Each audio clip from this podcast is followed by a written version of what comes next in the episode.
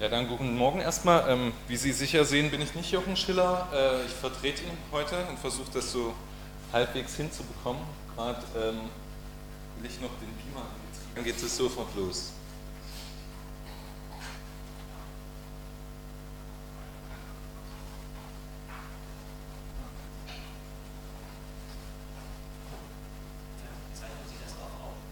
Ich bemühe mich, ja. Also äh, ich glaube, ich zeichne es auf. ähm, das Einzige, was ich nicht weiß, wie es geht, äh, wie der Herr Schiller das immer mit den schönen Malereien auf seinen Folien macht, das kriege ich gerade ehrlich gesagt nicht hin, aber ich denke, wir ähm, kommen trotzdem klar. Ich bin Stefan Adler aus der Arbeitsgruppe von Jochen Schiller und wie gesagt, bemühe mich heute, ihn so halbwegs zu vertreten. Äh, werde das natürlich nicht ganz so souverän machen wie Herr Schiller sonst immer, daher vielleicht etwas Nachsicht, wenn es an der einen Stelle äh, etwas länger dauert und wenn es äh, unverständlich ist, einfach nachfragen. Ja, äh, damit tue ich mich mal sehr schwer, aber ich bemühe mich. Das war hier, ne? Ach so, stimmt. Bitte. äh,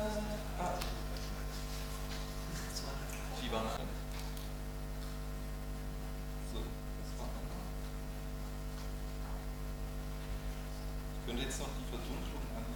Sonst jemand eine Idee, wie das ausgeht?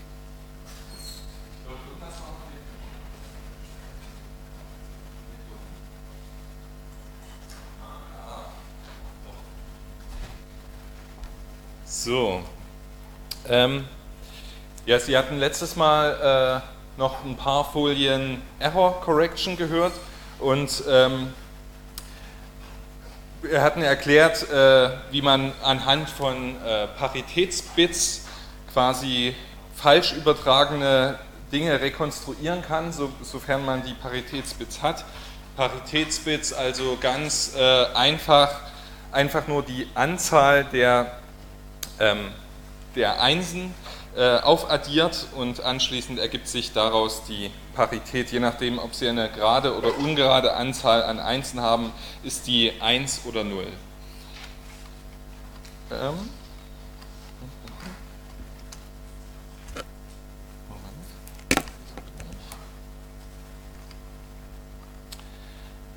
Ähm, ja, wir hatten dann erklärt, was die Hamming-Distanz ist. Das ist eigentlich äh, auch sehr leicht erklärt. Das ist einfach die Anzahl der sich unterscheidenden Bits in einem Codewort. Ähm, und wir wissen, dass äh, wir eine bestimmte Mindestdistanz brauchen, Mindest-Hamming-Distanz, um Fehler in übertragenen Codewörtern zu erkennen. Ähm, damit wir überhaupt Fehler erkennen, muss diese Distanz mindestens 2 sein.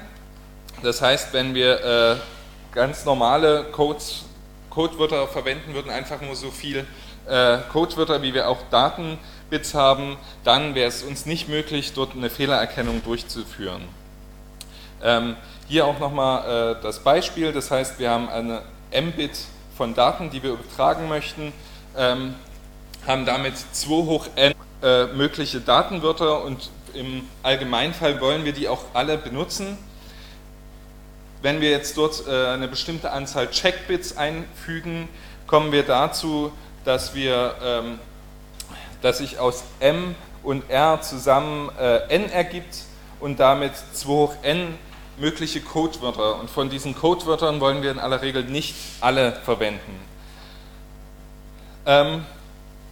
Ja, das heißt, wir können uns also äh, bemühen, eine, ähm, ein Set an Codewords zu äh, generieren, die alle eine äh, höhere Hamming-Distanz als 1 haben.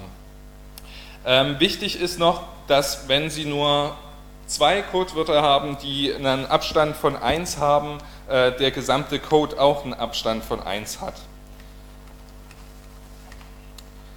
Ähm, ja, hier war dann ein relativ einfaches Beispiel. Sie sehen also hier, äh, dass wir hier vier verschiedene Codewörter haben. Das heißt, wir können hier eigentlich auch nur zwei Bit an Informationen übertragen, ähm, haben hier aber ein, äh, ja, sehr viele Korrekturbits mit einer Hamming-Distanz von 5 Ähm, und dann war hier einfach das Beispiel, dass man anhand dieses Beispiels hier einfach sehen kann, dass es ganz einfach so ein Mehrheitsentscheid werden kann.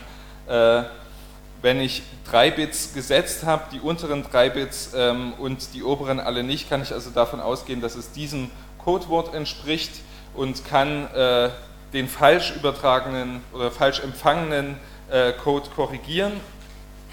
Ähm, wenn ich hier äh, wenn sich hier drei Bits ändern, dann kann ich das nicht mehr unter, dann äh, würden also, würde das, äh, dieses empfangene Codewort zu diesem Codewort korrigieren werden und ich hätte einen Fehler in meiner Übertragung. Ähm, ich kann hier aber immer noch erkennen, dass, äh, dass es eine fehlerhafte Übertragung war, kann es aber eben nicht mehr korrigieren. Ähm, ja, in der Folie äh, da können wir uns etwas herleiten, ähm, wie man so einen Code konstruiert. Äh, das ist jetzt nicht ganz so wichtig, wir können das eigentlich relativ kurz fassen.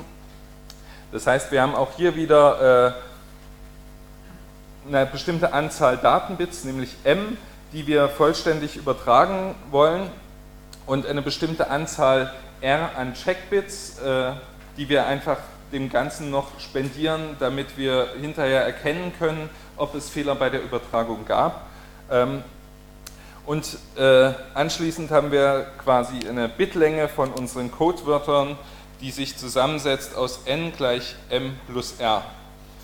Ähm, wenn wir uns jetzt quasi so eine Wahrheitstabelle aufschreiben würden mit allen m, äh, 2 hoch m Möglichkeiten und den entsprechenden äh, Reservebits hinten dran, äh, könnten wir systematisch den Code so anpassen, dass wir anschließend äh, Konsistenz überall in Hamming-Abstand größer 1 haben ähm, und könnten dann äh,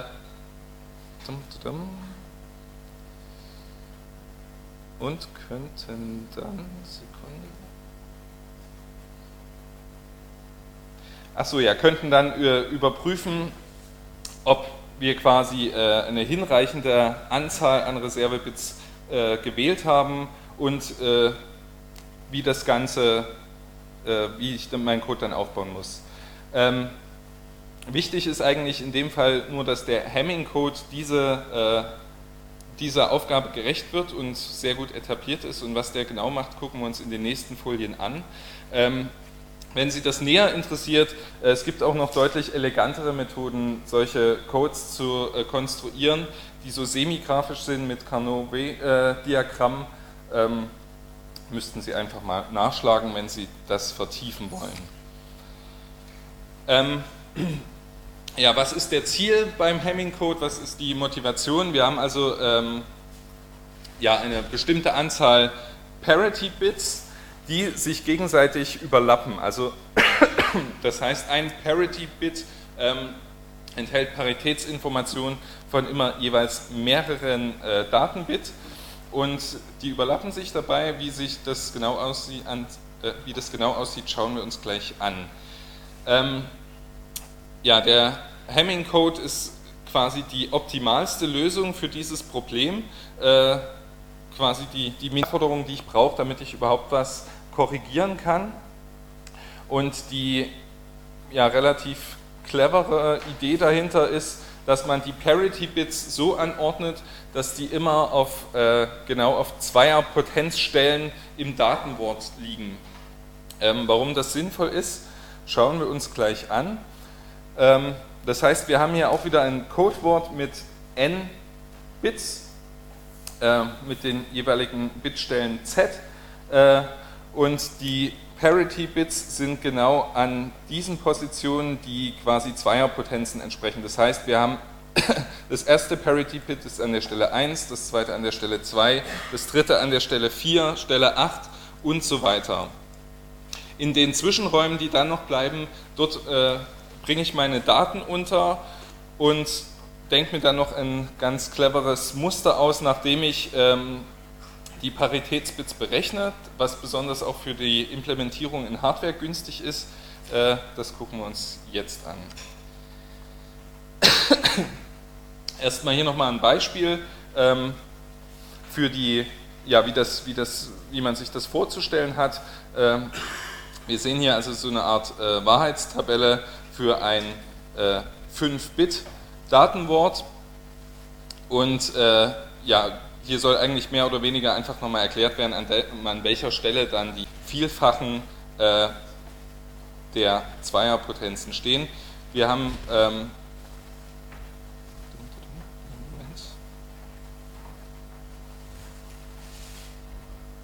Okay. Äh, ich würde das mal zum konkreten Beispiel weitergehen. Entschuldigung. Ah ja, okay. Die Folie ist deutlich angenehmer, um das zu erklären. Ähm, wie schon gesagt, ähm, finden wir die Parity-Bits äh, jeweils an den Stellen äh, in meinem Codewort, die ähm, einer Zweierpotenz entsprechen. Die sind also hier rot markiert. Äh, die Parity-Bits sind also an Stelle 1, 2, 4 und 8. Die schwarz dargestellten Bits dazwischen sind meine Datenbits. Ich habe hier also jetzt ähm, sieben Datenbits zur Verfügung bei insgesamt vier verschiedenen Parity-Bits, die äh, jeweils übertragen werden müssen. Ähm,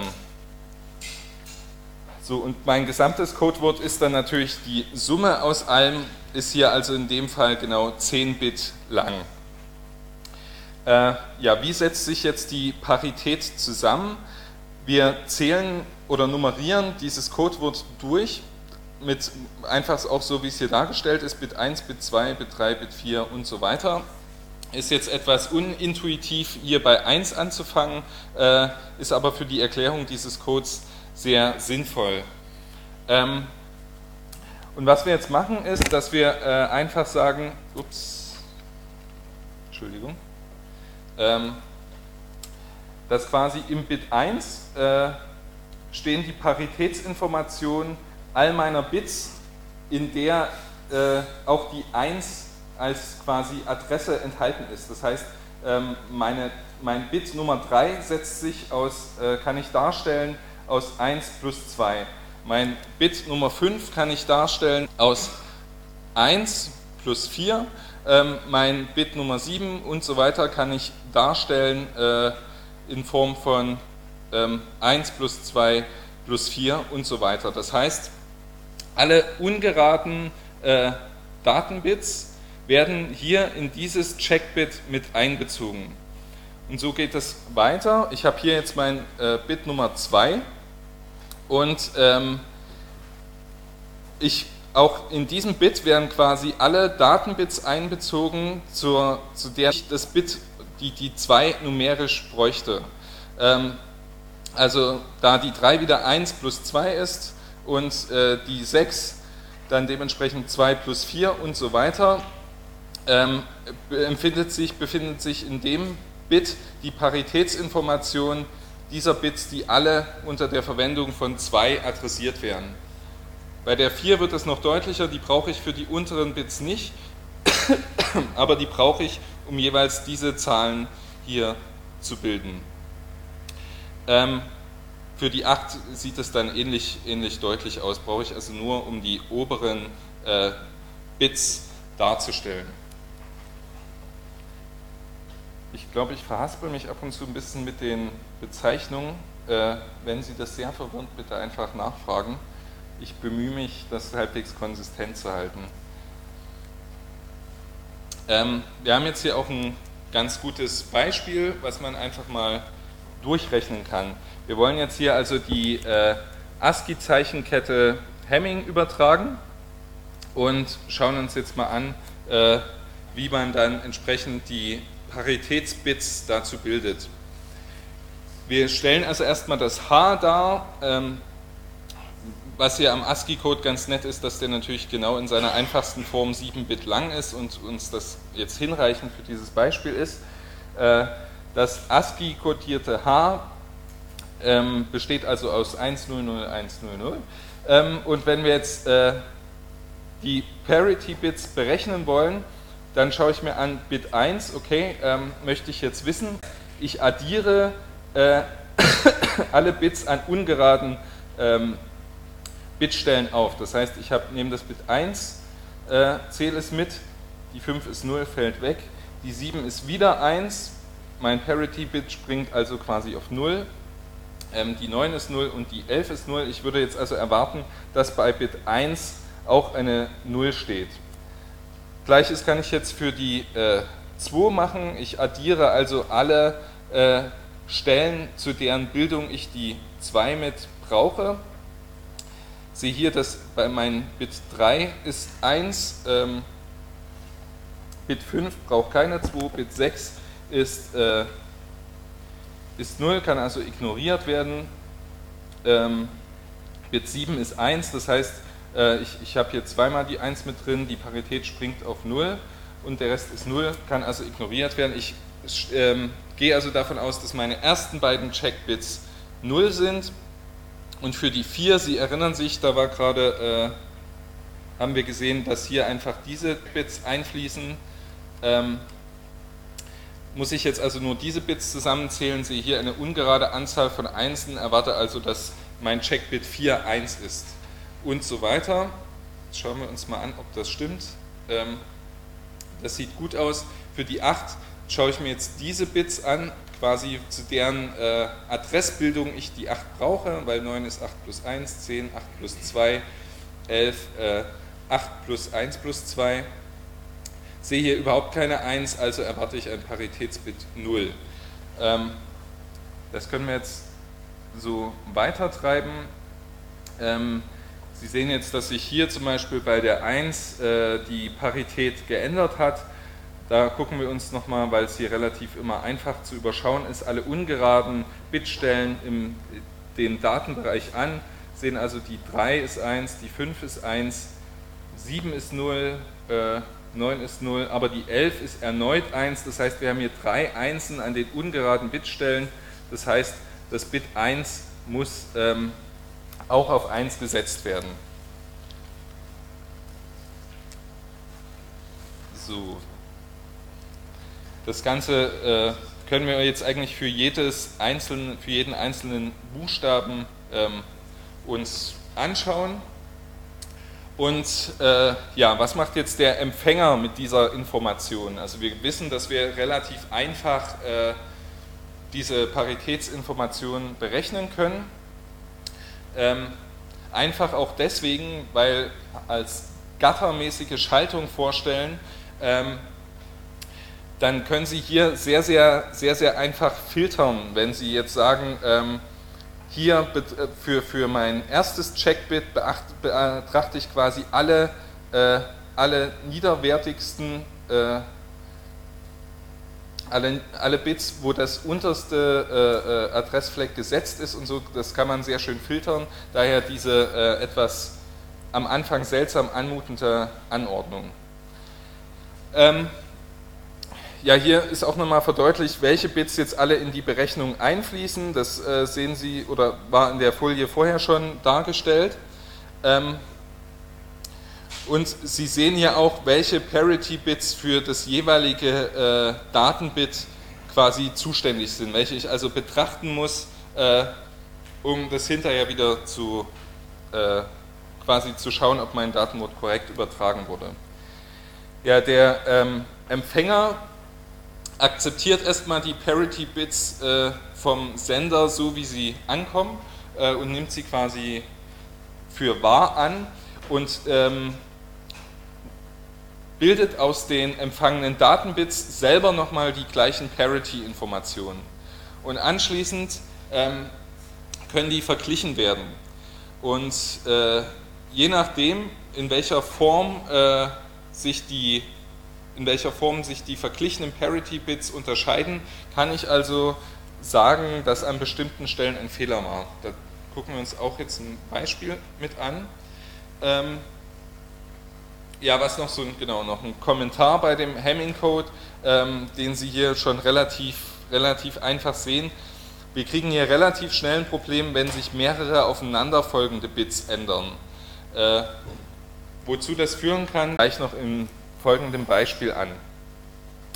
Ähm, in unserem Beispiel übertragen wir hier also das äh, Datenwort 100100 ähm, und haben hier drüben die Parity-Information wieder richtig ausgerechnet.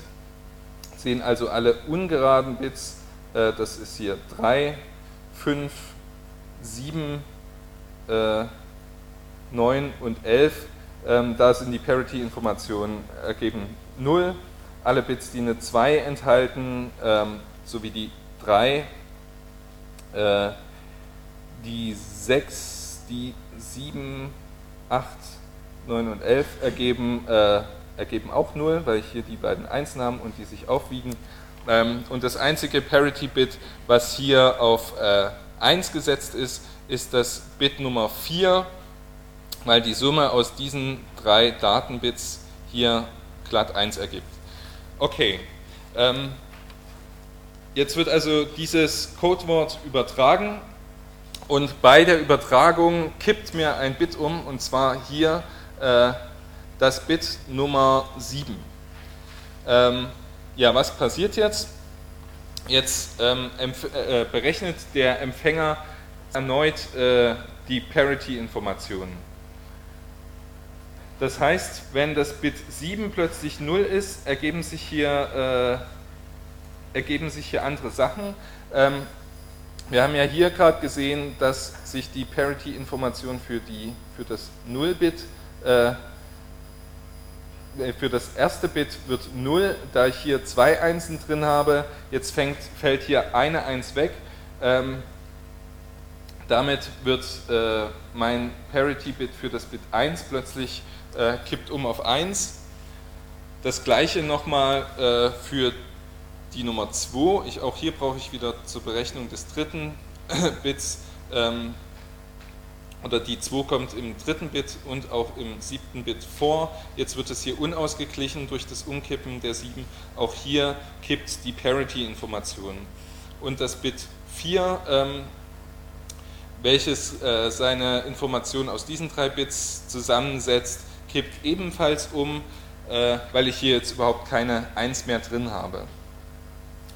Ähm, wenn ich jetzt diese, die beiden Codewörter quasi untereinander schreibe und miteinander vergleiche, dann sehe ich also, äh, dass zwischen dem Wort und dem hier äh, auch empfangenen Wort, aber mit neu berechneter Parität ein Unterschied entsteht. Und zwar genau in der Bitstelle 1, 2 und 4.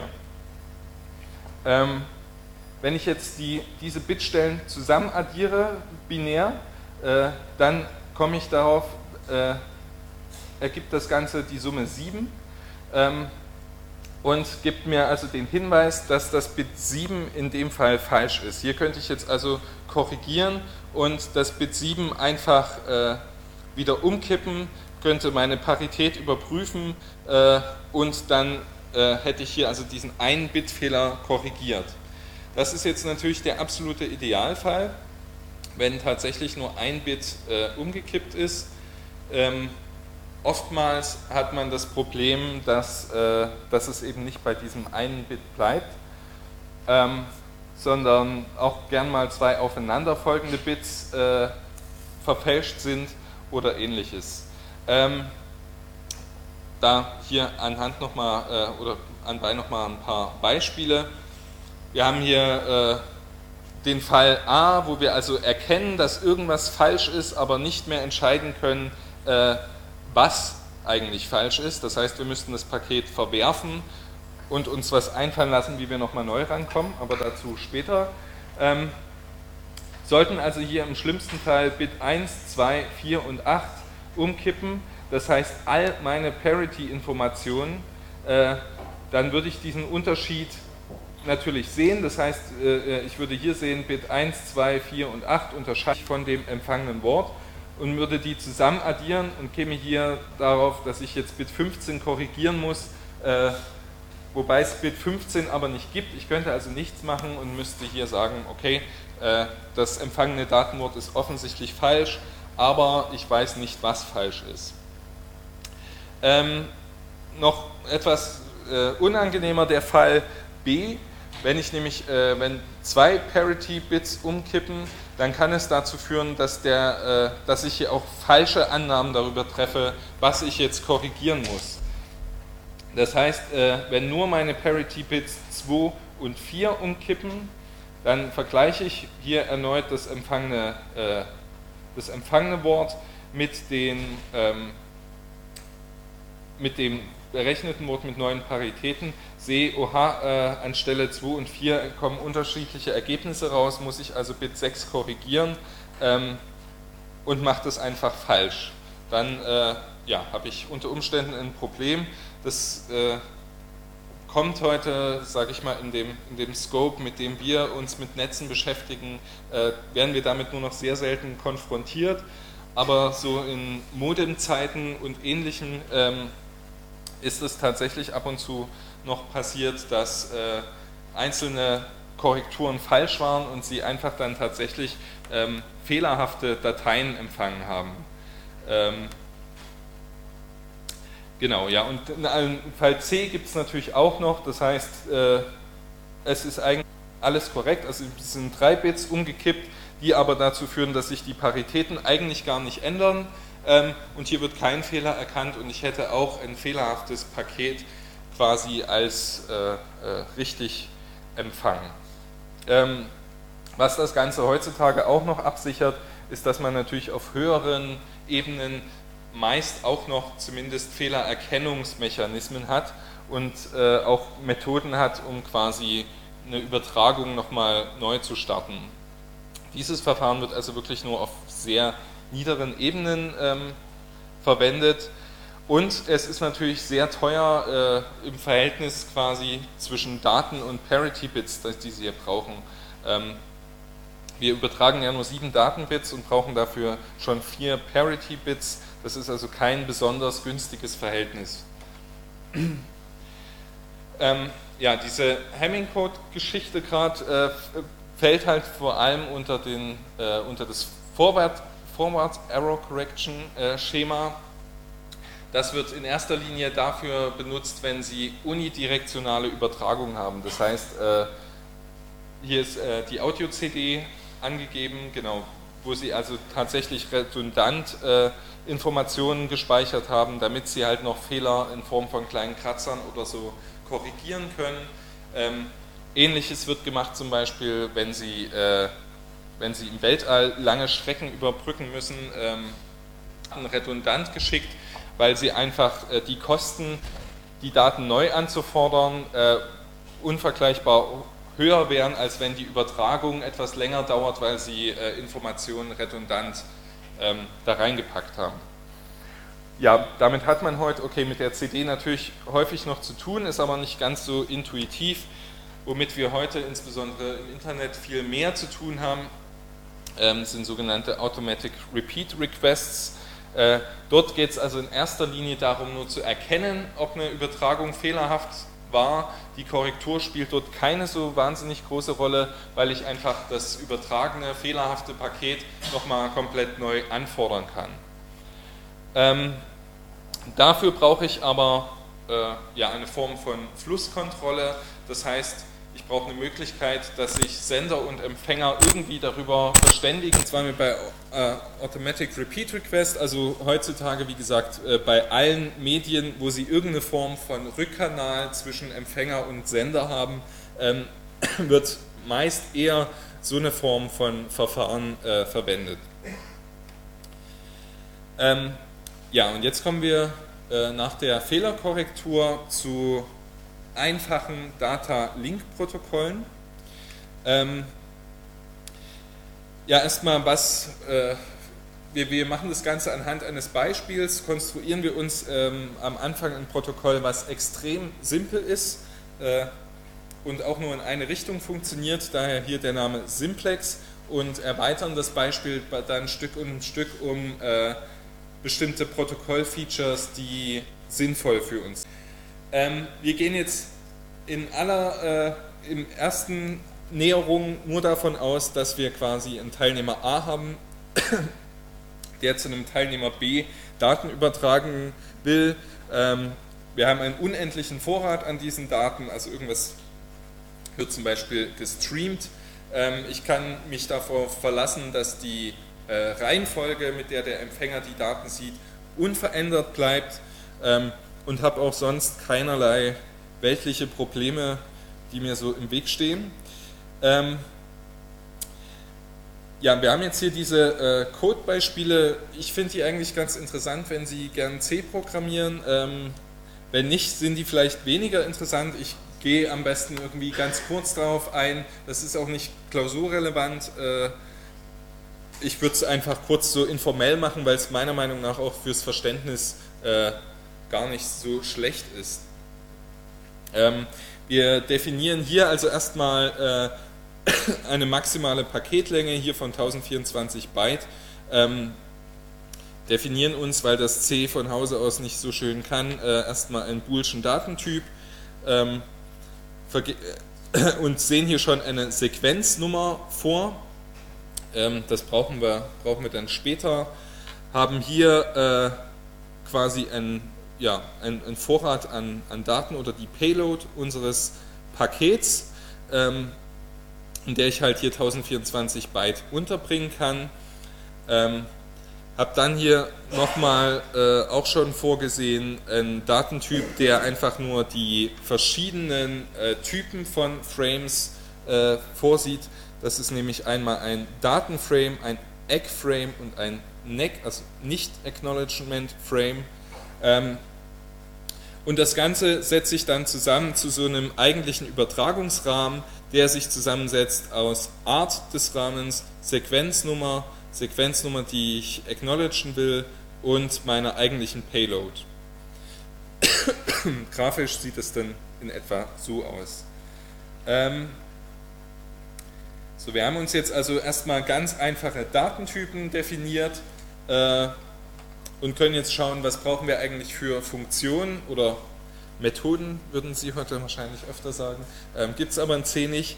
Ähm, das heißt, wir brauchen irgendwie eine Funktion, die einfach nur für, auf ein bestimmtes Ereignis wartet, was sich irgendwie aus dem, äh, was sich auf meinem Physical Link abspielt.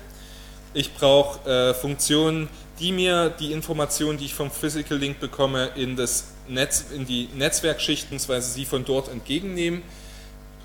Gleiche, das gleiche dann auch für die Physical Layer. Auch dort brauche ich Funktionen, die äh, meine Pakete dahin äh, schieben oder von dort lesen. Wäre also jetzt im, im realistischen Kontext äh, äh quasi, würde man dort wahrscheinlich irgendwelche Treiberfunktionen der Netzwerkkarte aufrufen. Ähm, und dann brauche ich noch, um Timeouts zu managen, die in jedem Netzwerkprotokoll immer vorkommen können, äh, Timer-Funktionen, äh, wo ich also sagen kann, irgendwie, ich warte ab jetzt äh, auf ein bestimmtes Paket äh, und wenn der Timer abläuft, dann, dann mache ich irgendwas.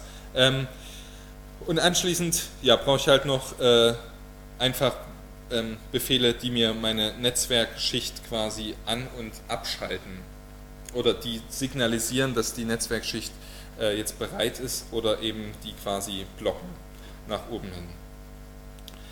Okay, ähm, ja, das Ganze jetzt nochmal äh, ein bisschen grafisch dargestellt. Wir haben hier also unsere Netzwerkschicht äh, mit den entsprechenden Schnittstellenfunktionen ähm, und haben jetzt die Data Link Layer, in der wir uns jetzt befinden, ähm, die hier also noch der Netzwerkschicht sagen kann, okay, äh, ich bin jetzt oder, oder ähm, ich mag gerade nicht mit dir kommunizieren und haben hier dann die Schnittstellenfunktion zu dem Physical Layer, was Sie sich am ehesten als eine Form von Treiber vorstellen können. Ähm Achso, genau, die, äh, der Data Link Layer hat dann noch um Timeouts, also auf, äh, äh, damit es einfach nicht dazu kommt, dass er endlos auf eine Übertragung wartet, äh, wenn die vielleicht schief gegangen ist, ähm, werden hier noch, können hier noch Timer-Funktionen äh, gestartet werden, die also sagen, okay, ich habe jetzt das Paket Nummer 1 gesendet und ich warte ab jetzt so und so viele Millisekunden, bis ich von der Gegenstelle eine Antwort bekomme ähm, und mir das Paket geackt wird. Äh, das gleiche dann für die eigentlichen Payload-Pakete und auch nochmal für die, äh, für die Eggs. getrennt. Ähm, okay, das war jetzt unser einfaches C-Framework. Wir gehen jetzt äh, weiter und machen hier erstmal das simpelstmögliche Protokoll. Ähm, hier auch nochmal jede Menge Annahmen, die Sie in der Realität natürlich nie finden werden.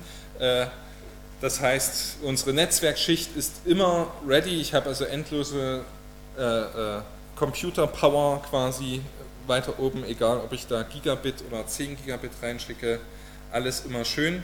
Ähm, genauso wie das Ding unendlich schnell äh, die Daten verarbeitet und ich keinerlei Probleme auf meinem äh, Kommunikationskanal habe. Und da es nur in eine einzige Richtung geht, äh, muss ich mich auch mit irgendwelchen Ex- oder Sequenznummern überhaupt nicht rumschlagen, sondern kann davon ausgehen, die, die ich hier losschicke, kommen an und die kommen unverändert an und kommen in jedem Fall und in genau dieser Reihenfolge an. Ähm, um das zu implementieren, brauche ich eigentlich nur zwei äh, extrem einfache Funktionen. Ähm, erstmal brauche ich eine Senderfunktion, die einfach nur in einer, äh, in einer Endlosschleife läuft, äh, sich Daten aus der Netzwerkschicht holt und diese anschließend auf die Physical äh, Link Layer verschickt ähm, macht genau das Gegenteil. Er nimmt die Daten entgegen und reicht sie hoch an den Netzwerklayer weiter. Äh, jetzt nochmal eine ganz triviale äh, C-Implementation dazu. Ähm, wir sehen hier also diese While-True-Schleife. Wir holen uns äh, Netzwerkdaten aus dem, äh, in unseren Buffer, ähm, verpacken unseren Buffer in unser Paket und schicken es auf die Physical Layer. Und äh, beim Empfänger passiert genau das Gegenteil. Auch hier eine Endlosschleife. Ich warte auf einen bestimmten Event, nämlich den, jetzt ist ein Paket da oder es ist gerade ein Frame angekommen. Ähm, dann hole ich mir das vom Physical Layer und reiche es direkt weiter in den Netzwerk Layer. Ähm, wenn Sie sowas näher interessiert, wir haben hier, äh, es gibt so ein selbstentwickeltes Sensornetzbetriebssystem auch bei uns im Fachbereich. Ähm, wo man sich die Sourcen auch angucken kann. Da wird es äh, auf relativ low-leveliger Art finden Sie diese ganzen Strukturen in dieser oder ähnlicher Form wieder. Wenn Sie das äh, weitergehend interessiert, können Sie da auch gerne mal nachschauen. Das ist das Nucleus-Projekt oder Firekernel hieß es früher. Ähm, das ist vielleicht ganz spannend, wenn Sie diese Art von Programmierung interessiert. ähm, ja, hier nochmal kurz grafisch dargestellt, äh, was passiert. Wir holen uns unsere Daten vom, äh, äh, vom Netzwerk, äh, von der Netzwerkschicht, reichen sie weiter an die physische Physical-Schicht, äh, übertragen sie über unser Medium, dort kommen sie an. Ähm, und werden direkt an den Netzwerklayer weitergegeben. Das Ankommen merke ich, indem ich meinen äh, Empfänger vorher in einen Wartezustand versetzt habe, indem er auf ein neu ankommendes äh, Frame wartet. Wenn ich das an die Netzwerkschicht, Netzwerkschicht weiter äh, auf das nächste Paket und so weiter. Ähm, was wir jetzt hier überhaupt nicht hatten, war Flusskontrolle. Ähm, das ist aber super wichtig, weil die Annahme, dass ich endlose Ressourcen auf beiden Seiten habe, eigentlich nie zutrifft. Ähm, das heißt, es kann mir passieren, dass äh, mich mein Sender zum Beispiel mit wahnsinnig viel Daten ähm, überflutet, die ich also gar nicht bearbeiten kann. Oder es kann auch sein, dass ich eigentlich viel schneller könnte und die ganze Zeit nur warte. Und äh, daher macht es absolut Sinn, wenn wir irgendwie Mechanismen haben, wo sich Sender und Empfänger austauschen können ähm, über, ihre, äh, über die Möglichkeit, wie viel Daten sie empfangen können. Auch äh, heute schon ein Beispiel bei IP äh, haben sie es ja auch so, dass sie teilweise ganz langsame Embedded-Geräte haben ähm, oder aber PCs mit Gigabit-Netzwerkkarten. Schon dort äh, ist, ist, klar, dass, dass es nicht gehen kann, dass quasi der Server äh, dem PC mit Gigabit-Netzwerkkarte genauso viel schickt wie dem Sensorknoten mit irgendeinem Mikroprozessor drauf, der damit gar nichts anfangen kann. Ähm, ja, wie machen wir das jetzt also am besten? Es gibt zwei verschiedene Ansätze. Äh, zum einen einfach, dass der Empfänger äh, jedes, ähm, jedes empfangene Paket quittiert und quasi sagt, okay, habe ich bekommen, bin jetzt fertig, äh, schick mir bitte noch mehr Daten. Oder indem ich direkt auf Protokollebene festlege, äh, wie viel Daten überhaupt übertragen werden dürfen mit diesem Protokoll und quasi allen Endgeräten, die dieses Protokoll ähm, sprechen wollen, äh, dort mitgebe, wie viel Daten sie wirklich verarbeiten müssen, garantiert, damit sie sich mit anderen Teilnehmern dort unterhalten können. Ähm, ja, jetzt auch wieder an unserem Simplex-Protokoll ein weiteres Beispiel. Wir werden das also jetzt peu à peu erweitern um neue Features. Ähm, wir müssen jetzt also bei dem Empfänger, äh, die uns von der Annahme verabschieden, dass wir dem Netzwerklayer endlos viel Daten äh, äh, übergeben können und ähm, müssen jetzt irgendwie dafür sorgen, dass wir dem Sender das signalisieren können, wenn unser Buffer voll ist. Der Begriff Buffer wird jetzt noch öfter kommen. Äh, ja, der beschreibt einfach einen, einen Zwischenspeicher, in dem ich ähm, Daten zwischenlagere, die ich empfange, aber noch nicht an die Netzwerkschicht weiterreichen darf. Ähm, und diesen Buffer, egal wie groß ich den mache, wenn der äh, Sender mir dauerhaft zu schnell Daten schickt, wird der irgendwann voll und wenn der Buffer voll ist, muss ich anfangen, Pakete zu verwerfen und das will ich natürlich auf jeden Fall vermeiden. Ähm ja, wir haben jetzt nochmal äh, noch ein paar vereinfachende An äh, Annahmen über unseren äh, Kommunikationskanal, nämlich dass der immer noch fehlerfrei ist. Ähm, aber was jetzt neu dazu kommt, er ist jetzt bidirektional. Also mein ähm, Empfänger kann äh, an den Sender irgendwelche Nachrichten zurückschicken. Ähm, ja, im einfachsten Fall können wir das jetzt so implementieren, dass der Sender einfach ein Datenpaket schickt ähm, und der Empfänger mit einem Acknowledgement antwortet und dann anschließend äh, ja, schickt der Sender, weiß der Sender, okay, der ist fertig, ich kann das nächste Paket schicken. Ähm, oder aber, wenn das Paket verloren ist, dann merkt das der Sender daran, dass er irgendwann auf einen Timeout läuft und irgendwie reagieren kann, indem er das Paket nochmal schickt oder ähnliches. Ähm, genau, das, äh, äh, die Strategie ist auch hier aufgeführt. Also die Strategie wäre quasi fehlerhaft übertragene Pakete einfach erneut zu senden. Ähm, ein großes Problem sind natürlich hier die verhältnismäßig lange Wartezeiten. Das heißt, ich nutze mein Medium überhaupt nicht optimal aus. Ähm, ja, hier auch nochmal ein Beispiel dazu. Äh, ich habe eigentlich nur diese Übertragungszeit, um eine relativ große Menge oder jetzt eine, im Verhältnis zum Eck große Menge an Daten zu übertragen. Die hat hier eine gewisse Laufzeit, ähm, muss allerdings dann nach hier noch einer gewissen Processing-Zeit, schickt er mir mein Eck und muss eigentlich so lange warten, bis ich überhaupt das nächste Frame schicken darf. Das ist jetzt natürlich nicht besonders schön. Ähm, in hiesigen Maßstäben macht das nicht so viel, weil die äh, Übertragungszeit, also die Zeit, die wirklich äh, physisch das Paket braucht, für uns meistens relativ gering ist. Das ist aber nicht in jedem Fall so und wo das eine Rolle spielt, da gibt es da noch ein kurzes Beispiel zu.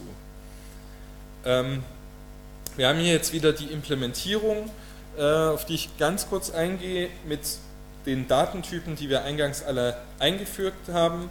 Äh, wichtig ist, dass wir jetzt auch Endtyp haben. Ähm, was macht also der Sender? Er holt sich wieder äh, vom Netzwerklayer die Daten und schreibt sie in einen lokalen Buffer, verpackt diesen Buffer anschließend in ein zu sendendes Paket. Ähm, und schickt es an den Physical Layer und anschließend äh, geht er jetzt aber hier in einen Wartezustand. Nämlich wartet er auf ein Event, der in dem Fall einfach das Eckpaket des Empfängers ist. Unser Empfänger ähm, wartet hier auch auf ein Event, nämlich auf den Event auch, es ist ein Paket angekommen, verhält sich ansonsten wie im äh, vorherigen Beispiel, holt die Daten vom Physical Layer, schreibt sie in den Netzwerk Layer und jetzt kommt aber neu dazu, äh, er schickt einen leeren Frame zurück an den Sender, um ihm quasi mitzuteilen, okay, ich bin jetzt fertig. Ähm, und das interpretiert er dann hier äh, als Event und durchläuft diese Schleife einfach erneut. Hier ist das jetzt nochmal äh, direkt gegenübergestellt, würde ich jetzt nicht nochmal drauf eingehen. Ist also der gleiche Code, wie wir uns gerade schon angeschaut haben. Äh, ja, Sie sehen, dass das Wait for Event hier so ein bisschen verschieden ist. Das ist jetzt tatsächlich nicht so relevant, aber macht sich zum Verständnis vielleicht nicht schlecht. Ähm, ja, auch hier nochmal grafisch, was passiert jetzt? Wir holen uns Daten vom Netzwerk-Layer, äh, schreiben sie auf den Physical-Layer, das löst ein tatsächliches Übertragen aus. Anschließend warten wir auf ein Event. Event in dem Fall einfach das Ankommen eines beliebigen Frames.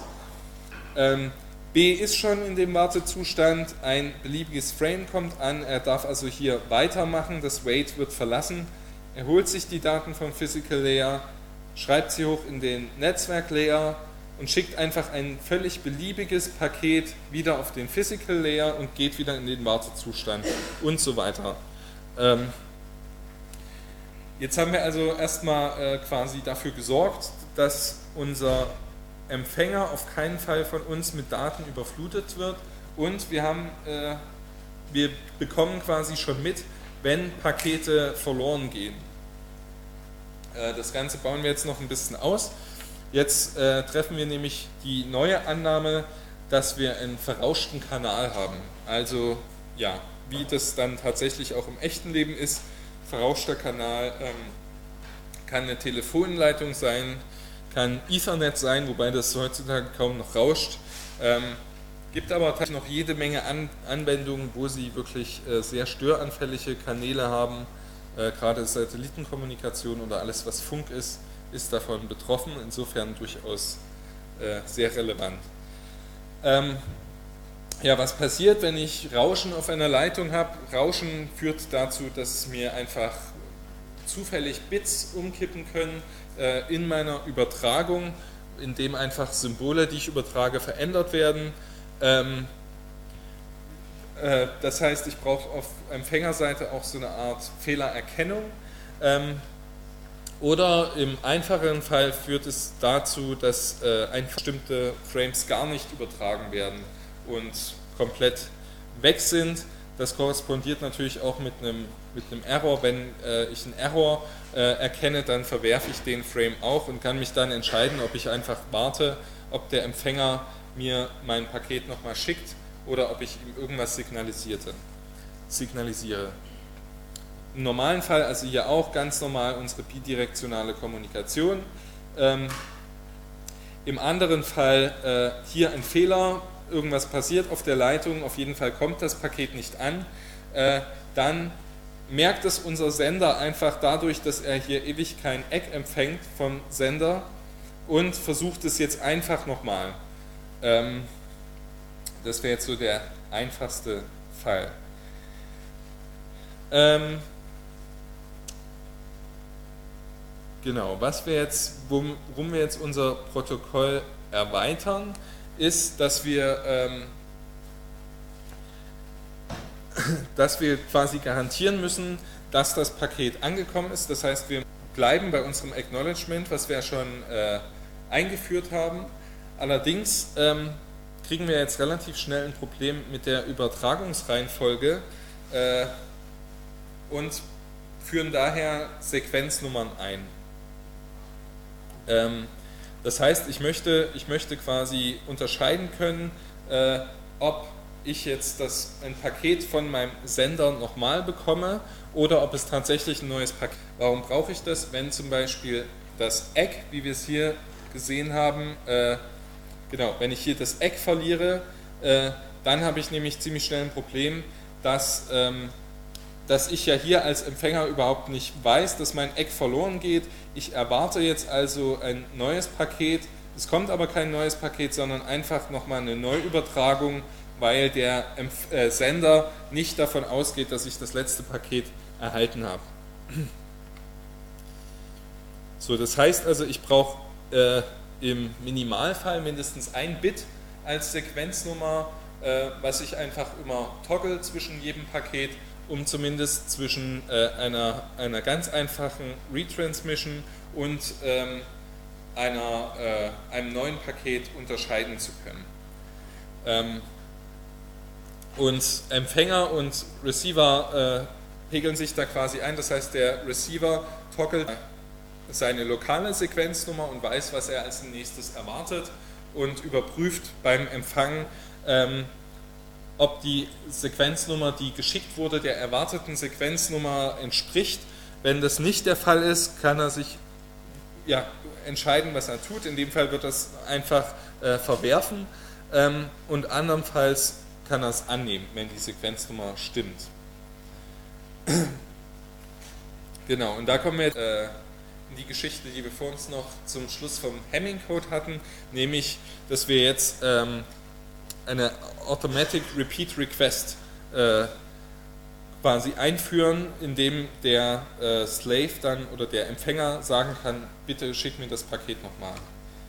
Ähm, hier ein kurzes Beispiel. Ups.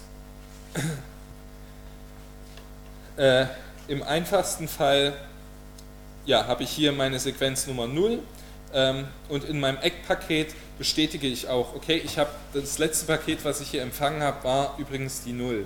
Ähm, jetzt äh, wird mein Paket mit der Sequenznummer M verschickt, das hat einen Fehler, kriegt äh, demzufolge auch kein Eck für das Paket M, er überträgt es einfach nochmal. Äh, achso, und da jetzt, äh, äh, okay, ich glaube hier fehlt jetzt ein Eck, aber egal. Normalerweise würde der äh, Empfänger das jetzt, ähm, jetzt die, das Paket M ecken, außer natürlich er erwartet es nicht, sondern wartet immer noch auf das Paket 0, dann verwirft er es eventuell einfach. Ähm, und hier jetzt noch das Beispiel für eine erfolgreiche oder für, für die äh, Vermeidung dieses, dieses verloren gegangenen Eckproblems. Ich äh, übertrage hier also die Nummer n, mein Slave erwartet auch n, äh, allerdings geht das Eck verloren und mein äh, Sender äh, überträgt jetzt einfach nochmal das Paket n und im Eck des Empfängers steht auch die Nummer n drin, das heißt, Sie wissen jetzt beide, okay, die Übertragung des Pakets Nummer n war tatsächlich erfolgreich. Ähm, die Beispiele werden jetzt hier so ein bisschen komplexer. Äh, müssen wir mal schauen. Das kurz, kurz nur in dieser Anstell äh, Darstellung erklären. Ähm, wir haben jetzt also hier äh, unseren Sender, der äh, ja hier auch wieder althergebrachtes äh, macht. Ähm, was wir jetzt hier haben, ist, dass er die Sequenznummer äh, jetzt benutzt in unserem Paket. Die setzt er auf den, äh, auf den Next Frame to Send. Das ist also einfach nur äh, ja, ein, ein, Integer, der quasi mitzählt, äh, wie viele Pakete schon verschickt wurden. Ähm, diese Sequenznummer schreibt er also mit ins Paket, überträgt das Paket auf die Physical Layer startet jetzt ein Timer, der also sagt, wie lange er, äh, äh, wie lange er warten soll, bis er das Eck auf dieses Paket bekommt. Sehen Sie also, dass der Timer hier die Sequenznummer mitbekommt. Die zählt also nur für eines, äh, der Timer läuft also nur für dieses eine Paket. Anschließend wartet er, ob er eine Antwort bekommt. Ähm, Jetzt schaut er sich auch neuerdings näher an, was das eigentlich für ein Event ist. Wir gucken hier also an, ob das Event auch ein Frame Arrival Event war. Er holt sich jetzt vom Physical Layer äh, das empfangene Paket und überprüft, ob in dem Eckfeld des Pakets die gleiche Nummer stand, äh, wie er gerade geschickt hat, nämlich die Nummer Next Frame to Send, die ich hier oben in mein Paket, was in Hinrichtung ging, schon reingeschrieben hatte. Ähm, wenn das der Fall ist, dann halte ich meinen Timeout-Zähler an, hole mir mein Paket äh, und schiebe es in die Netzwerkschicht und inkrementiere den äh, Frame oder inkrementiere die äh, Next Frame to Send Zahl, damit sie eins höher ist und das Ganze geht wieder von vorne los. Ähm, auf Empfängerseite ganz ähnlich, wir warten hier auch wieder auf ein Event gucken, ob es ein äh, Netzwerkpaket ist, holen uns das von der physikalischen Schicht ähm, und gucken, ob die Sequenznummer dieses Pakets der Sequenznummer entspricht, die ich hier auch erwarte, die jetzt in meiner äh, neuen Variable Frame Expected drin steckt, äh, die ganz am Anfang mal mit 0 initialisiert ist, also bei 0 anfängt, genauso wie auf Senderseite. Das ist also wichtig, dass die von den gleichen Annahmen ausgehen. Ähm, wenn die Sequenznummer meiner erwarteten Sequenznummer entspricht, ganz äh, normal schiebe ich das Paket in die Netzwerkschicht und inkrementiere meine Frame Expected Nummer. Ähm, und anschließend äh, schicke ich noch ein Egg, äh, wobei ich hier äh, einfach das äh, mit, dem, mit dem letzten erfolgreich empfangenen Frame antworte. Das heißt, das Egg ist, bleibt so lange statisch, äh, bis es hier wieder inkrementiert wird und schickt diese Antwort auf die Physical Layer. Ja, ähm, jetzt haben wir natürlich, irgendwie ist das Ganze noch nicht so wahnsinnig effizient, weil wir ja immer wirklich für jedes gesendete Paket dezidiert auf genau eine Antwort äh, warten, bevor wir überhaupt das nächste Paket schicken.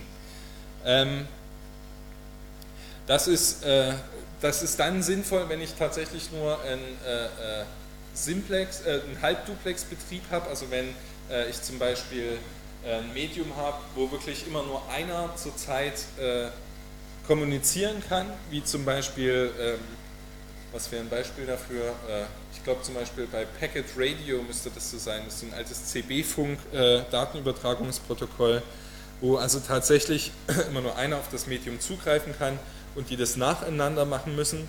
Ähm, wenn ich jetzt aber Full Duplex habe, so wie es eigentlich heute sehr oft der Fall ist bei modernen Übertragungsmedien, das heißt, ich habe einen Hinkanal und einen Rückkanal, die ich unabhängig voneinander benutzen kann, ähm, dann kann ich das deutlich besser machen. Äh, ich kann nämlich einfach dann anfangen, mein, meine Datenframes und meine Eggs äh, parallel zu verschicken, ohne ja, dass die sich irgendwie ähm, ins Gehege kommen und kann dann über die Typfelder einfach genau unterscheiden, was für äh, Pakete da eigentlich gerade über die Leitung gehen. Und noch eine andere Idee, wie wir das Ganze effizienter machen können. Wenn ich nämlich eine bidirektionale äh, Verbindung habe, dann ist es sehr oft so, dass, äh, dass der Empfänger nicht nur ein bloßes Eck schicken will, sondern vielleicht auch noch irgendwelche Nutzdaten hat, äh, die er mit übertragen will und die kann ich dann natürlich ganz einfach mit in mein Eckpaket reinpacken. Ähm, beziehungsweise kann ich einfach in meinem Datenpaket generell ein Eckfeld vorsehen, was ich dann mit verwenden kann. So, äh, ja, und achso, um das effizient nutzen zu können, diese Piggyback-Geschichte, macht es natürlich Sinn, wenn ich jetzt mein Eck nicht sofort schicke, wenn ich das Paket empfangen habe, sondern eventuell sogar noch eine bestimmte Zeit warte, ob ich von der Netzwerkschicht nicht doch noch was bekomme, was sie gerne an den äh, Sender zurückschicken würde. Ähm, ja, hier muss man ein bisschen schauen, wie lange man äh, äh, darauf wartet. Das kann man entweder raten äh, oder einfach festlegen oder so ein bisschen der Roundtrip-Time festmachen. Ähm,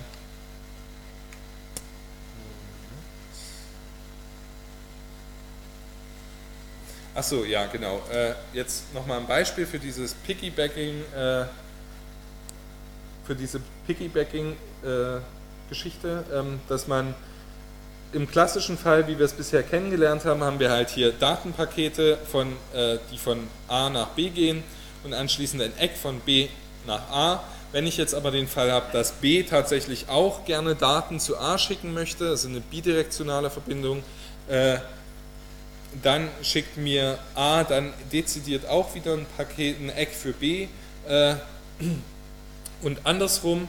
Äh, und wenn ich das aber ein bisschen cleverer mache und hier quasi bestimmte äh, Wartezeiten einbaue, beziehungsweise davon ausgehe, vielleicht liegt bei B äh, liegen schon Daten bereit, die die Netzwerkschicht gerne verschicken würde, ähm, dann kann ich das hier einfach zusammenführen und übertrage das Eck für das hier gesendete Paket A zusammen mit meinen Daten, äh, die ich gerne an A schicken möchte und andersrum.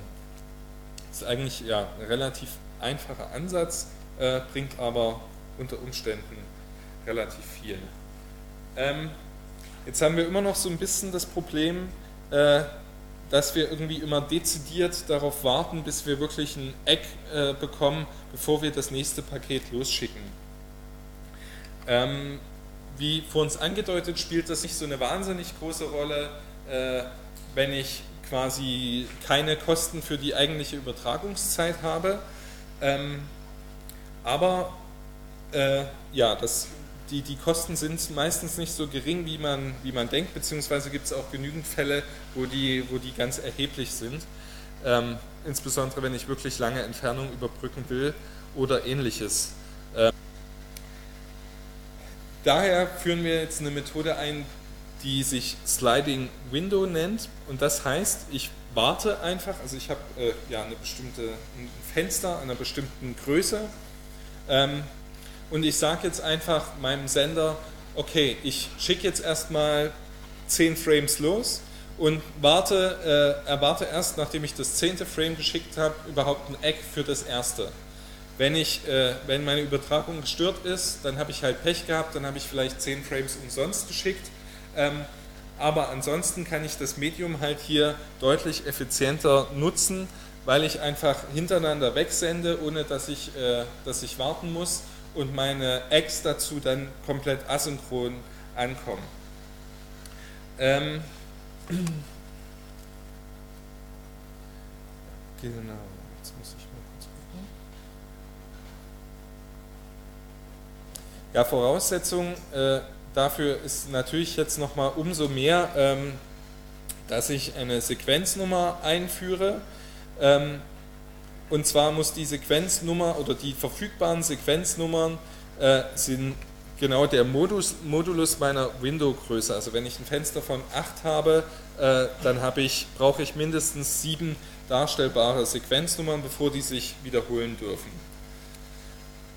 Ähm, wir haben jetzt hier nochmal ein äh, gleich ein grafischeres Beispiel, wo das etwas deutlicher wird. Wichtig ist jetzt hier natürlich, äh, dass ich die Abhängigkeit habe, die ich immer wieder habe, wenn ich irgendwelche Probleme äh, gerade mit Datenübertragung löse, dass mich das jetzt einen, einen, größeren Buffer kostet. Also ich muss die bessere Auslastung erkaufe ich mir dadurch, indem ich mehr Speicher sowohl auf Sender als auch auf Empfängerseite vorbehalte, weil der Sender sich natürlich so lange, ähm, so lange alle geschickten Frames merken muss, bis er denn für jedes Frame auch wirklich ein Eck hat. Äh, wenn er die schon vorher verwerfen würde, könnte er die nicht neu übertragen und das Ganze wäre relativ sinnlos. Ähm, genau, kommt jetzt hier die.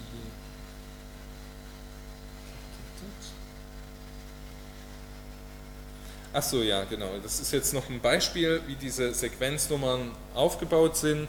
Ähm, ist eigentlich relativ. Wir haben hier eine Window-Größe von 8 das heißt, wir haben einfach festgelegt, wir können acht Frames hintereinander schicken, bevor ich das erste Eck brauche. Ähm, und, äh, ach nee, Quatsch, die Fenstergröße. Sekunde.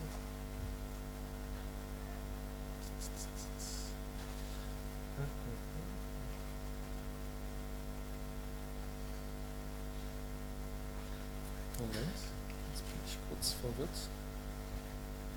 Okay, ja, die, äh, die äh, Fenstergröße ist hier. Äh, okay, die, ach so, stimmt. Okay, ja, sorry, jetzt kommt noch ein anderes Beispiel, wo die Fenstergröße anders ist, deswegen war ich gerade kurz verwirrt. Ähm, auf jeden Fall äh, einigen wir uns jetzt auf eine also wir haben festgelegt, dass wir drei Bits verwenden möchten, äh, Maximum als Sequenznummer. Das heißt, wir haben maximal acht verfügbare Frequenznummern, äh, Sequenznummern zwischen 0 und 7. Ähm, und das heißt, mein Fenster darf jetzt auch nicht größer werden, als ich Sequenznummern zur Verfügung habe, da ich quasi immer ein Fenster komplett durchadressieren können muss.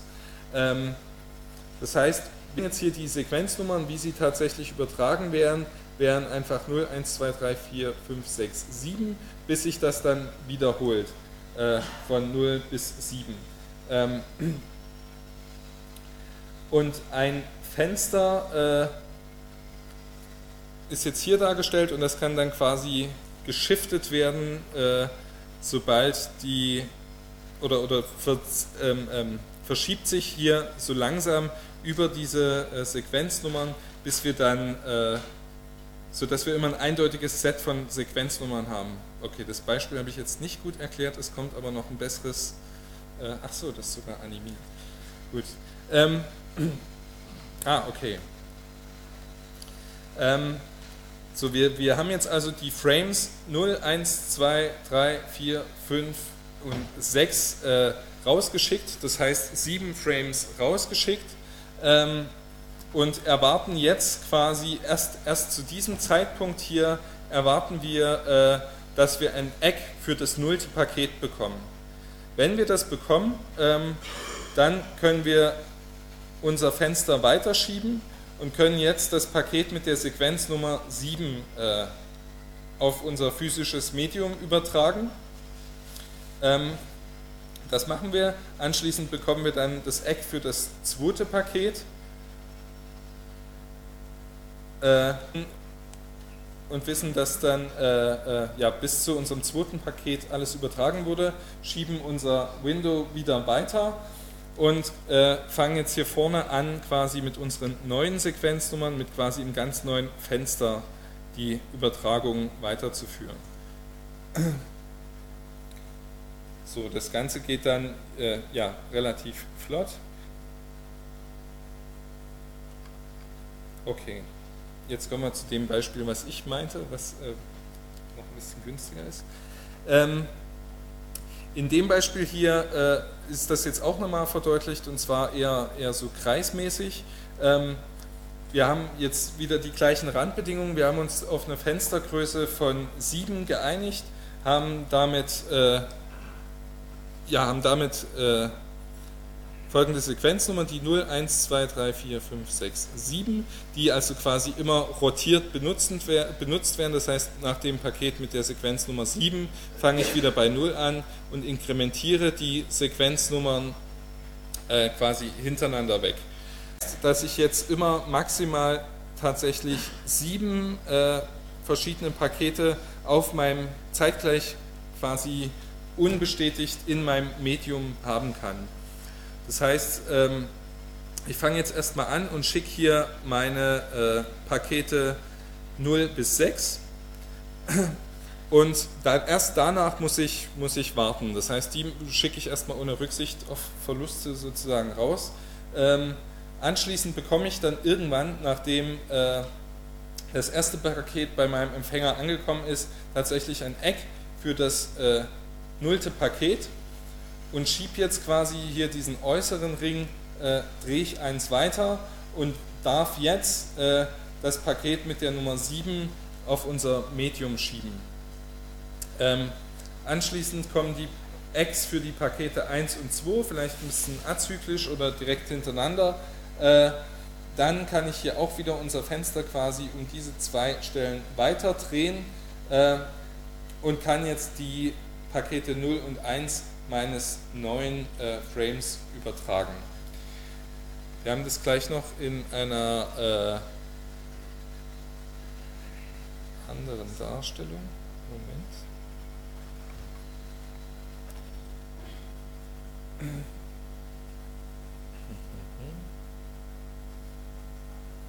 Okay.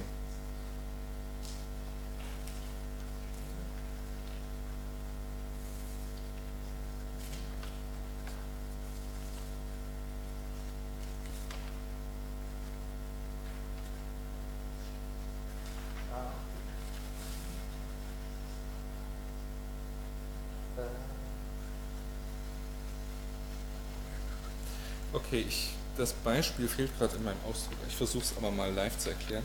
Ähm, ja, jetzt ist natürlich irgendwie noch die Frage, die wir uns gerade, äh, oder die ich, auf die ich gerade auch schon gestoßen war, ähm, weswegen die Sequenznummern eigentlich kleiner sein müssen als der, äh, als der Modulus. Ähm, und das liegt einfach im, im Ring adressieren und quasi möchten, dass äh, selbst wenn wir acht Pakete äh, parallel haben, der genau nach dem oder sich genau umkippt nach dem, nach dem siebten Paket. Also das achte Paket ist quasi das verbindende Element und äh, wird dann wieder zum nullten Paket. Äh, genau, wir nehmen jetzt mal an eine Fenstergröße von drei Frames und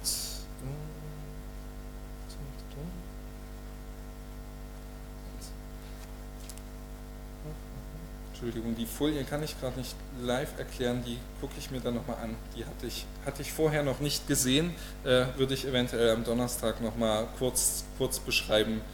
Ähm, das tut mir leid. Okay, vielleicht äh, klappt das noch etwas besser an unserem C-Beispiel. Ähm,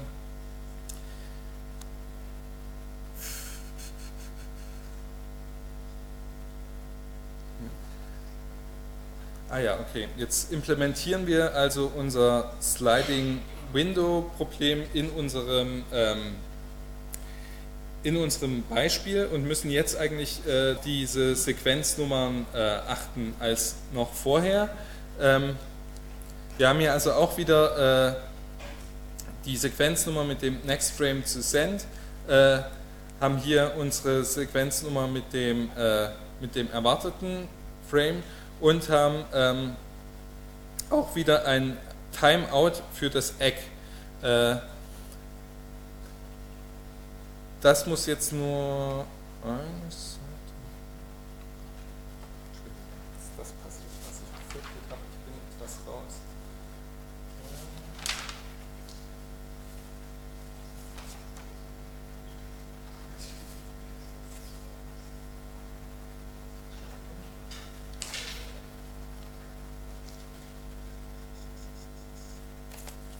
Okay, ich switch mal weiter.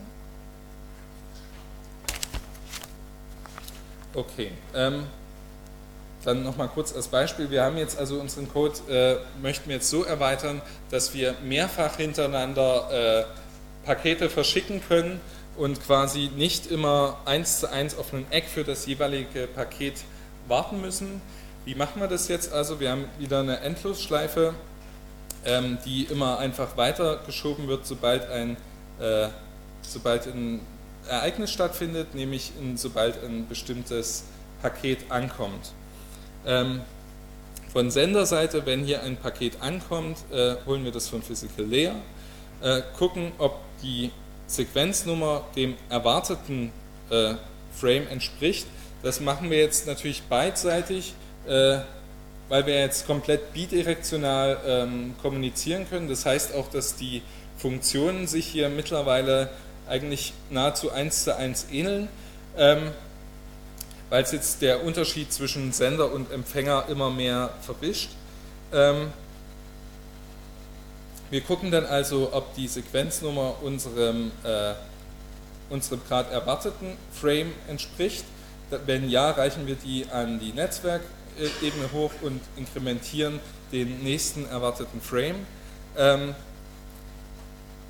wenn nicht, dann, äh, oder wir schauen generell nochmal, ob in dem Paket vielleicht noch Eckinformationen drin waren und ob die vielleicht äh, schon für den nächsten zu sendenden äh, Paketrahmen sind. Wenn ja, stoppen wir auch, auch wieder den Timeout-Timer für das Paket, ähm, holen uns neue Daten von der Netzwerkebene und inkrementieren den Frame, den wir als nächstes senden wollen. Ähm, und das Ganze, äh, ja, und was wir, was wir dann jedes Mal machen, ist sowieso, dass wir ein Paket verschicken. Wir, holen, wir schreiben also unseren Buffer äh, in das Paket, schicken die Next Frame to Send äh, äh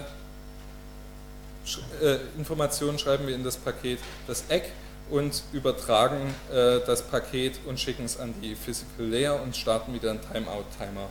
Wichtig ist jetzt, dass wir das quasi eigentlich jedes Mal machen, wenn wir ein Paket empfangen. Das heißt, wir schicken äh, in jedem Fall eine Antwort, aber ähm, inkrementieren den Next Frame bzw. den Expected Frame äh, nur, wenn es denn tatsächlich äh, für uns quasi weitergeht in unserer Kommunikation. Also wenn das Paket, was ich empfangen habe, auch reinpasst in das, was ich erwarte. Okay, jetzt nochmal zum Beispiel, die etwas angenehmer zu erklären sind. Ähm, wir haben jetzt hier nochmal ein Beispiel, wo wir als Sequenznummern einfach nur so eine 1-Bit-Nummer haben, äh, die ja ganz wunderbar funktioniert in, im Normalfall. Ähm, dann wird nämlich äh, unser Sender einfach ein Paket losschicken. Das Paket hat die ID, äh, hat die ID 1 ähm, und das nächste Paket, was dann äh, geschickt wird, wird die, äh, Quatsch, das aktuelle Paket hat die Nummer 0, das nächste Paket wird die Nummer 1 haben und hier hinten steht die Payload dran. E ist hier also im Ruhezustand, äh, erwartet ein Paket 0, ähm, und äh, ja, weiß auch, das nächste Paket, was er verschickt, soll die Sequenz Nummer 0 haben. Jetzt liest B hier von A äh, und weiß, okay, ich muss jetzt als nächstes erwarte ich ein Paket mit der ID 1 und bestätigt aber erstmal das Paket äh, Nummer 0, indem er hier einfach äh, sein Paket hat, die Sequenz Nummer 0 und er bestätigt hiermit äh, das Paket Nummer 0, was er soeben von A empfangen hat. Das Ganze geht jetzt wieder rückwärts. A weiß ja jetzt, okay, ich muss meine Sequenznummer inkrementieren und als nächstes äh, erwarte ich dann wieder ein Paket mit der Nummer 0. Das heißt, äh, mein aktuelles Paket hat hier die, die Sequenz Nummer 1, die ich jetzt setze, die einfach hier inkrementiert wurde, von hier. Ähm, und als nächstes erwarte ich, äh, dass, als nächstes werde ich das Paket äh, Nummer 0 senden. Ähm, jetzt kippt auch hier die, äh, diese Expected Paket Counter um. Äh, er wird also inkrementiert, da der aber nur binär ist, kippt er natürlich sofort wieder auf 0. Ähm, und die äh, Sequenznummer von B wird hier auch inkrementiert sodass die Antwort jetzt die Sequenz Nummer 1 hat, die das Paket Nummer 1, was soeben von A empfangen wird, und hier hängt auch noch eine Payload dran. Es gibt jetzt noch einen Fall, äh, wo das deutlich ungünstiger ausgeht. Das ist nämlich dann, wenn beide Kommunikationspartner äh, asynchron anfangen miteinander zu sprechen. Das heißt, ähm, A schickt mir einfach ein Paket mit der äh, Sequenz Nummer 0 und äh, mit der nächsten Sequenznummer, der Nummer 1, ähm, an B. B empfängt es auch, äh, wie gehabt. Allerdings hat B jetzt kurz vorher schon äh, selber ein Paket geschickt, nämlich äh, irgendeine Anfrage an A, die natürlich auch die äh, Sequenz Nummer 1 hat und als nächstes die, auch die Nummer 1 erwartet mit einer Payload von B0. Ähm, jetzt muss B ähm, aber erstmal äh, ein Eck schicken auf das hier gerade, gerade empfangene Paket und überträgt jetzt quasi nochmal die gleiche Payload B0, wie Sie anhand der Implementierung vorher gesehen haben, wo wir äh, gesagt haben, dass immer, äh, immer der Buffer mit übertragen wird, ähm, unabhängig von dem, was ich hier in mein Eck oder in die Sequenznummer schreibe. Das heißt, er hat hier noch gar keinen neuen Buffer, überträgt also nochmal den Buffer B0, nur um ein Eck zu schicken. Ähm, das kommt dann hier an. Äh, zwischenzeitlich musste A aber auch schon ein Eck schicken mit, der, äh, mit dem gleichen Bufferinhalt nochmal, äh, um dieses Paket von B zu ecken. Und so schaukelt sich das hier etwas ungünstig auf. Und ich habe eigentlich ähm, ich eigentlich quasi eine Halbierung meiner Bandbreite, weil alles doppelt geschickt wird, ohne dass ich überhaupt jemals einen Übertragungsfehler hatte. Ähm, das Problem hilft halt Sliding Window zu umgehen und warum das äh, auch so eine große Rolle spielt, da nochmal ein Beispiel äh, dafür, dass wir zum Beispiel einen Satelliten haben, ähm, der eine tatsächlichen Übertragungszeit von 500 Millisekunden hat. Äh, was jetzt äh, nur die Zeit ist, die das Paket durch die Luft geht. Wenn ich dort hier wenn ich dort also ähm, ein Paket verschicke, was vielleicht das Medium nur für, ups, für 20 Millisekunden ausnutzt, ähm, dann warte ich hier dennoch nochmal 500 Millisekunden, weil einfach die Roundtrip-Time so groß ist, äh, bis ich überhaupt ein Eck empfangen kann. Ähm, in so einem Fall macht es natürlich viel mehr Sinn, ich schicke hier einfach viele Frames hintereinander, bevor ich hier erstmal auf so ein Eck bin. Dadurch kann ich das Medium viel, viel besser ausnutzen und äh, nicht wie in dem Fall, dass es 96% der Gesamtzeit eigentlich nur äh, oder eigentlich idle ist und nur zu 4% benutzt wird. Okay, nochmal kurz eine Zusammenfassung zu Sliding Window. Ähm, ja, die Quelle äh, des Problems ist einfach, dass der Sender immer blockierend wartet, bis er ein Eck bekommt, zumindest wenn man das so naiv implementiert. Ähm, und wir aber eigentlich möchten, ähm, dass der Sender eben nicht warten muss. Äh, das heißt, wir möchten jetzt dem Sender gestatten, mehrfach hintereinander, ohne auf eine Antwort zu warten, erstmal Pakete rauszuschicken, auf gut Glück und ähm, ja, überlegen, wie das geht. Wir haben hier äh, in dem Beispiel gerade eben gesehen, dass wir eine Roundtrip-Time von äh, 500 Millisekunden haben, die also ja, der Weg hin und zurück geht und dass die Übertragung dieses 1000 Bit Frames dauert 20 Millisekunden, also die der wirklich physisch auf dem Medium ist. Ähm, und daher können wir uns ganz einfach ausrechnen, was eigentlich so die Maximalanzahl an Frames wäre, die wir jetzt hintereinander äh, schicken könnten, bevor wir überhaupt erstmal schauen müssen, ob wir ein Eck für den ersten bekommen haben. Und das wäre in dem Fall könnten wir bis zu 26 Frames schicken. Das heißt, wir haben hier die Zeit, die wir warten müssen, bis wir ein Eck für unseren ersten Frame bekommen, ist 520 Millisekunden. Pro Frame brauchen, um den zu übertragen, können wir das hier einfach durcheinander teilen und kommen dann auf äh, 26 Frames, die wir in der Wartezeit schon hätten äh, rausschicken können. Ähm, das führt natürlich dazu, was wir auch schon mal erwähnt haben, dass, der, äh, dass wir einen Buffer brauchen, um die gesamten Nachrichten zwischenzuspeichern. Ähm, das ist so ein bisschen der Nachteil der Sache und da muss man auch so ein wenig abwägen, wie groß der Buffer sein muss. Ähm, wir haben also, um das abzuschätzen, eine, eine Kanalkapazität in B in Bit pro Sekunde, eine Framelänge L in Bits. Gerade eben waren das äh, 1000 Bit bei wie viel? Ähm, bei äh, 50 Kilobit pro Sekunde. Ähm, und wir haben noch eine Roundtrip-Time, das sind also die Parameter, die eingehen in die Berechnung, wenn ich sowas in etwa dimensionieren will, wie groß meine Fenstergröße etc. sein sollte.